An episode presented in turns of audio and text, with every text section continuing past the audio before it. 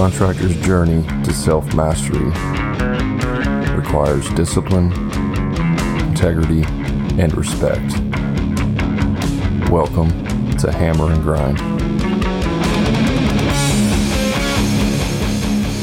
And welcome to the Hammer and Grind podcast, the podcast built for contractors to help maximize profits and get you off the tools before burnout or bankruptcy happens. I'm your host, Brad Hebner, and I'm here to help you on your journey to self mastery.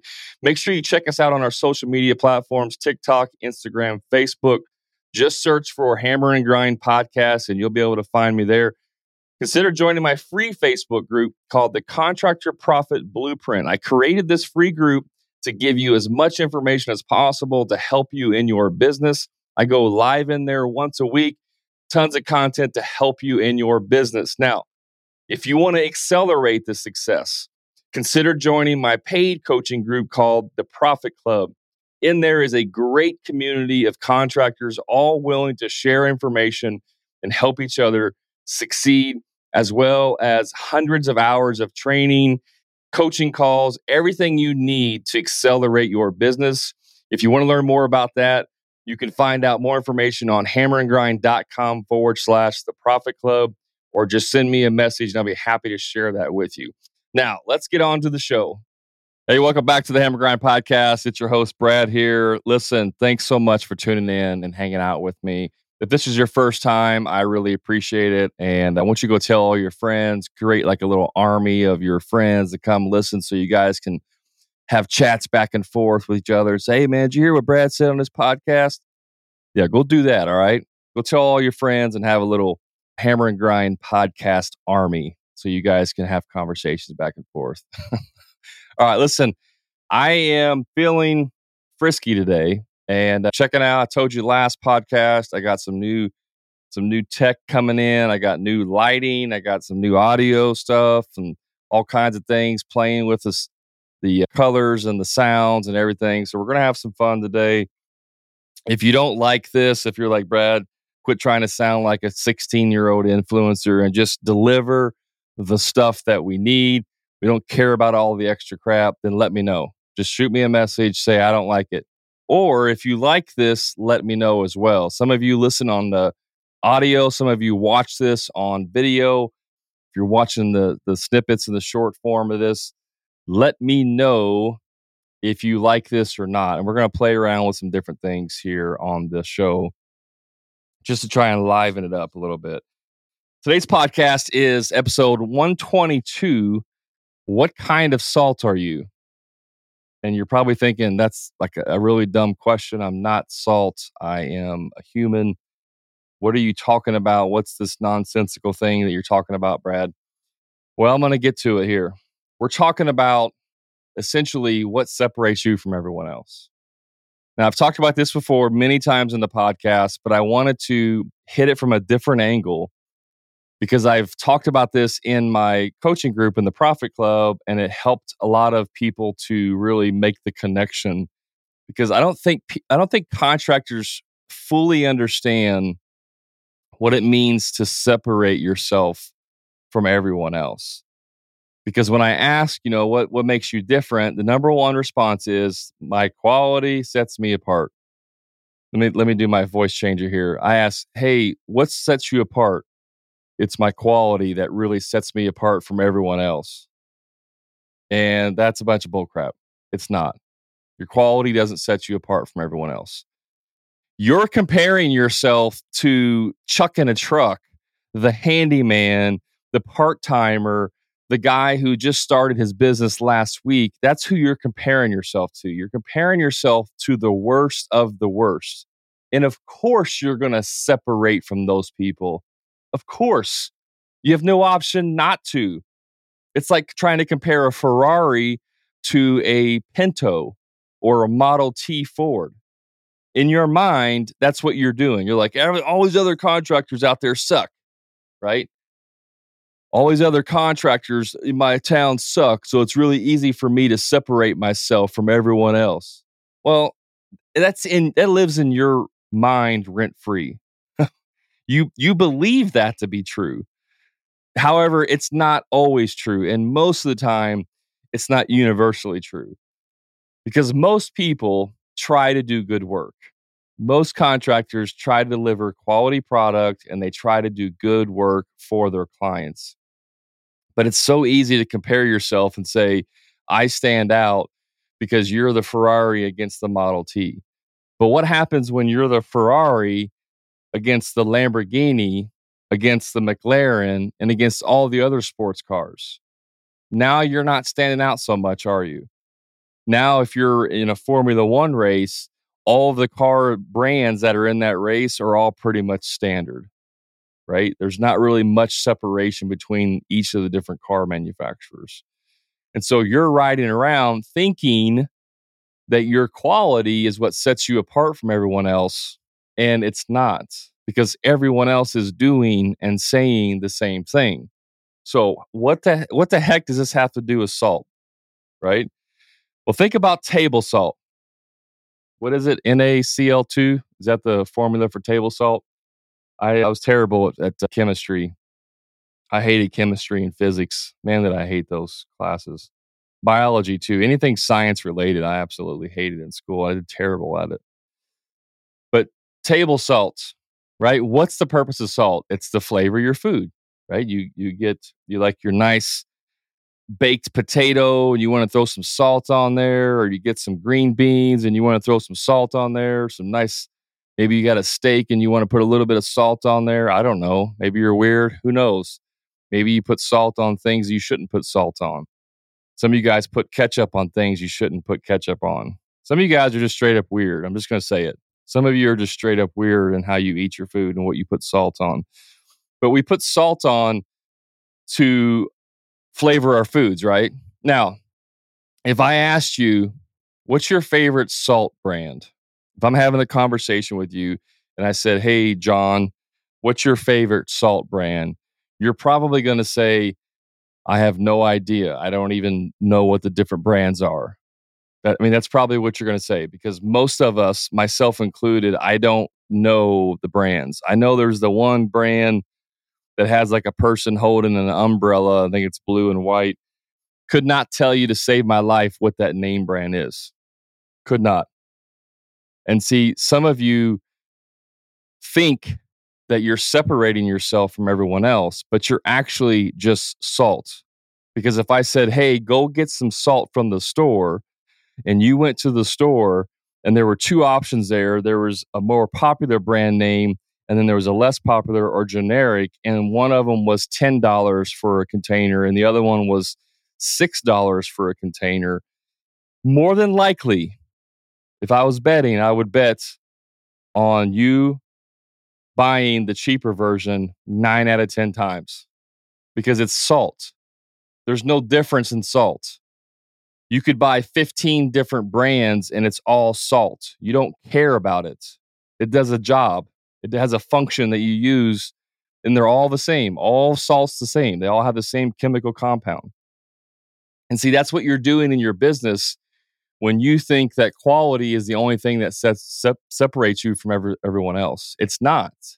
I'm telling you, I talk to hundreds and hundreds of contractors on the daily.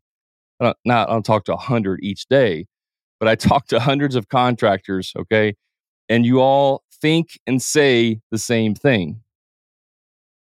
So if everyone is thinking and saying the same thing, how does that make you unique? It doesn't. So, what I want you to do is start looking at your business as a different kind of salt. Because if you're putting together an ingredients for your favorite food and it calls for sea salt, then all of a sudden, regular salt doesn't work. You see what I'm saying? So, your job is to figure out how to be a different kind of salt, not just regular salt. Your job is to figure out how you can provide solutions to problems that either haven't been solved yet at all. In other words, you create an entirely new service or product or the current offerings in your location are not doing a good job of solving these problems. You know, there's a reason why companies like national, you know, major corporations that have franchise locations, they look at demographics. Dollar General is one of the people think Dollar General is like cheap and, you know, it's just where everybody goes to buy low quality, you know, crappy stuff. At least that's what I thought. Dollar General knows exactly their demographic. They know based on population, they know based on geographic location, based on demographics of financial income. They know exactly where to place a Dollar General store and what type of revenue that store is going to generate. And as a result, they know what size of store, square footage wise, and what types of products to carry in that store. Dollar General is extremely in tune with their demographic and they're selling a different kind of salt. Now, they may sell the exact same product in Dollar General that you can get at Walmart, but the difference is the Dollar General is a half a mile from your house and the Walmart is 20 miles from your house. So you don't mind going to Dollar General and paying maybe 50 cents or a dollar more for a product because it's going to save you time and gas and energy. See, they solved a unique problem. And so when you look at your business and your what you do and the demographics and the the opportunities you have in your area, you got to figure out how can I differentiate myself from everyone else. And so if you become sea salt or if you become Himalayan pink salt, you're now different than everyone else. And so when that recipe, i.e., that customer is looking for a very specific type of service or a very specific experience, you're the only one that can offer that. You're the only one that can offer the Himalayan pink salt. You're the only one that can offer the sea salt or whatever other types of salt that are out there. So you're trying to compete with all the other table salt brands. You need to figure out how to separate yourself from those and become a completely different type of salt. And whenever people need that, you're the only option or one of the few options in town. I hope that kind of helps clarify that a little bit, right? Like, what's what is that? I mean, yes, I get it. There's Himalayan pink salt and there's sea salt and all that, but how do you, how do you implement that in your business? Like I'm a I'm a bathroom remodeler, Brad. How can I be different than all the other bathroom remodelers out there? There's lots of ways. Are you right now a new trend going on in the tile space are solid panels, right? Now instead of doing 12 by 12, 12 by 24 tiles in your shower, now the new thing are solid panels so you have basically, if you're doing like a shower, walk in shower, you just have three panels and you're done. Right? Big slabs. Another thing can be big slabs on the floor, like huge slabs on the floor. There's lots of new trends that you can do. You can specialize in a very specific type of remodel. One of my clients focuses on modern bathrooms, and that's his main focus he doesn't do like contemporary or you know country or, or, anything else he really only focuses on modern bathrooms now that doesn't mean that he can't do the other things it just means that all of his branding all of his marketing all of his outward facing efforts that he puts into the world are focused around modern bathrooms because that's what he enjoys doing and because there's a there's a gap in his marketplace to offer those services. So, whenever you figure out where the gaps are, you can create the service offering or product for that. A lot of people, a lot of contractors, they do what they want to do, you know, what they like to do. And you, we've all heard it, you know, find what you're passionate about and you'll never work a day in your life and all these other sayings. And there is truth in that to an extent. There is truth. But if I'm passionate about collecting bugs and you know and looking at them under a magnifying glass, it's going to be much harder for me to make money doing something that is very in low demand. right? So when we start our businesses as contractors, most of the time we're doing the work. And so we do work that we want to do, that we like to do, but it may not be the most profitable work to do. It may not be the easiest work to do. But if you can f- understand that as a business, your job is not to do work that you really love doing. Your job is to find the gaps in the marketplace and then solve those problems better than anyone else. And if you can do that, you will have a very, very successful business. I promise you. If you can find the problems that are not being solved, you can be very successful. But most of you are trying to solve the problem that the majority of the world is already solving. It's like trying to create a better wheel. If you said, Hey, Brad, I want to go in business and I'm going to be a, a wheel manufacturer, you know, oh, you're going to like, you're going to like do something like a new tech, new, new material or something. No, I'm just going to make it better, like new designs and stuff we're still going to use alloy, aluminum alloy wheels, but we're just going to have different designs. I'm like, okay, so you're going to do the same thing that 10,000 other companies are already doing. Yeah. And we're going to be successful at it. Okay. Okay. You see how silly that sounds when you talk about another industry? What's a interrupter? What's a different type of salt in another industry? The tireless, what do they call them? Tireless wheels. You see them in military, you see them in agriculture. Now they have like John Deere has them on their on their residential lawnmowers. It's the wheels that don't have any tires, right? They look kind of like a they look like spokes. The tires themselves kind of look like spokes or a, or a, webbing in there. See, that is a Himalayan pink salt application. They're solving a different problem. You're playing T-ball with all the other T-ball players, all the other teams playing T-ball, and they're out playing professional because they're they're going in an entirely different direction than everyone else. So you guys get hung up on this. I gotta, you know, as long as I do good work and I show up and I work hard. Hang on, let me redo this. As long as I do good work and I show up and I work hard every day, then I'm going to be super successful. Some of you may get lucky doing that. But if you want the quickest path to success, it's doing things that nobody else is doing.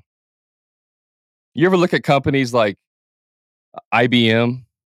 IBM was the leader in the computer industry, and they got to a point to where they just stopped innovating. See, companies that stop innovating start dying. There's companies like Apple, there's companies like Microsoft. And as much as I, it pains me to say this about Apple because I just, and I don't, I mean, I say this with a little bit of what's the word, being fallacious or not fallacious. I can't think of the words today, guys. Sorry. Facetious. There we go. Wow. I'm being a little facetious here, but I don't like Apple. Okay. I can't stand Apple. But here's the thing Apple's an innovator. Apple is creating new products. Microsoft is trying to match. Apple goes up one, Microsoft comes in and matches it. Apple goes up one, Microsoft comes up, right? They're an innovator. Microsoft used to be the best. Now they're not. Google is innovating. Now they're getting a little bit topped by TikTok because TikTok's doing a little bit better on algorithms. Like companies that are constantly innovating, trying new things, growing the marketplace, usually outlast those that get to a point and they say, okay, this is, you know, I'm, I'm just going to do the basic bare bones and then I'm going to be okay. I'm just going to stay here and I'll, I'll just survive at this level, which is a scarcity mindset, by the way. You should always be trying to grow. You should always be trying to grow. But those companies are solving problems that haven't even, people haven't even thought about yet like that's that's when you're over the curve like you're too far into the future because you're solving problems that people aren't even experiencing yet. All you have to do is look at your marketplace and say where are the voids? Where can i be different? Who's not showing up? How are they not showing up? One of the easiest things you can do is go to your all your competitors and look at their reviews. And if they're whatever the net the bad reviews are, that's where they're failing. Whatever the really good reviews are, that's where they're exceeding. But even beyond that, you can reach out to vendors. You can do send out surveys to your clients. You can look at trends. Here's one thing that blew my mind when I was back when I was in the Marines. When I was stationed out in Camp Pendleton, California, this was in 1999. Okay, when I was in in the in Pendleton out in California. 1999 tuner cars were the rave out in California. You know, Hondas, Civics, the real the short small tuner cars slammed, got the little sounds like a hamster in there. That was the rave. Everybody was raving about those.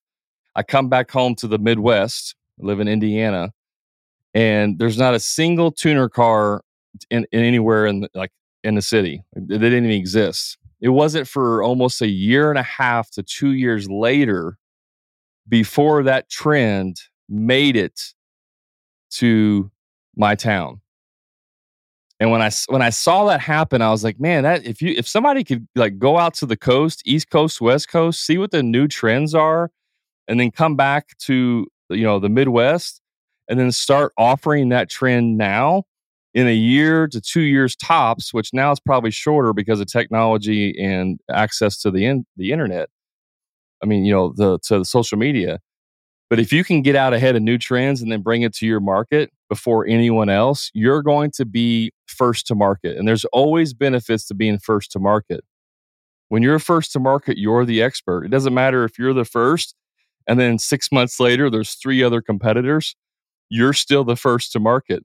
So you will always be considered the leader until the other companies do even more outreach, more marketing, do a better job than you, and they surpass you. But as long as you keep that same level, you will always outperform them. So you can look at trends in the marketplace in other locations, especially if you live in the Midwest, because it's always a year to two behind the, the coast. But if you live in the coast, then usually you're kind of the the first ones to get that trend. But a lot of those trends even start overseas, European trends. So if you live on the coast, you could possibly look at trends happening in you know European countries and bring some of that here. A lot of this stuff is even cyclic. Like it's some stuff starts in the US, goes to the Europe, and it's the vice versa, and it circles, and you know it's just it's cyclic, right? But if you can figure out where those needs are, then you can get one up on everyone else. You can you can provide services and solutions that nobody else is doing. And if you can do that, you're set. Like you're set for a long time until everyone else jumps in.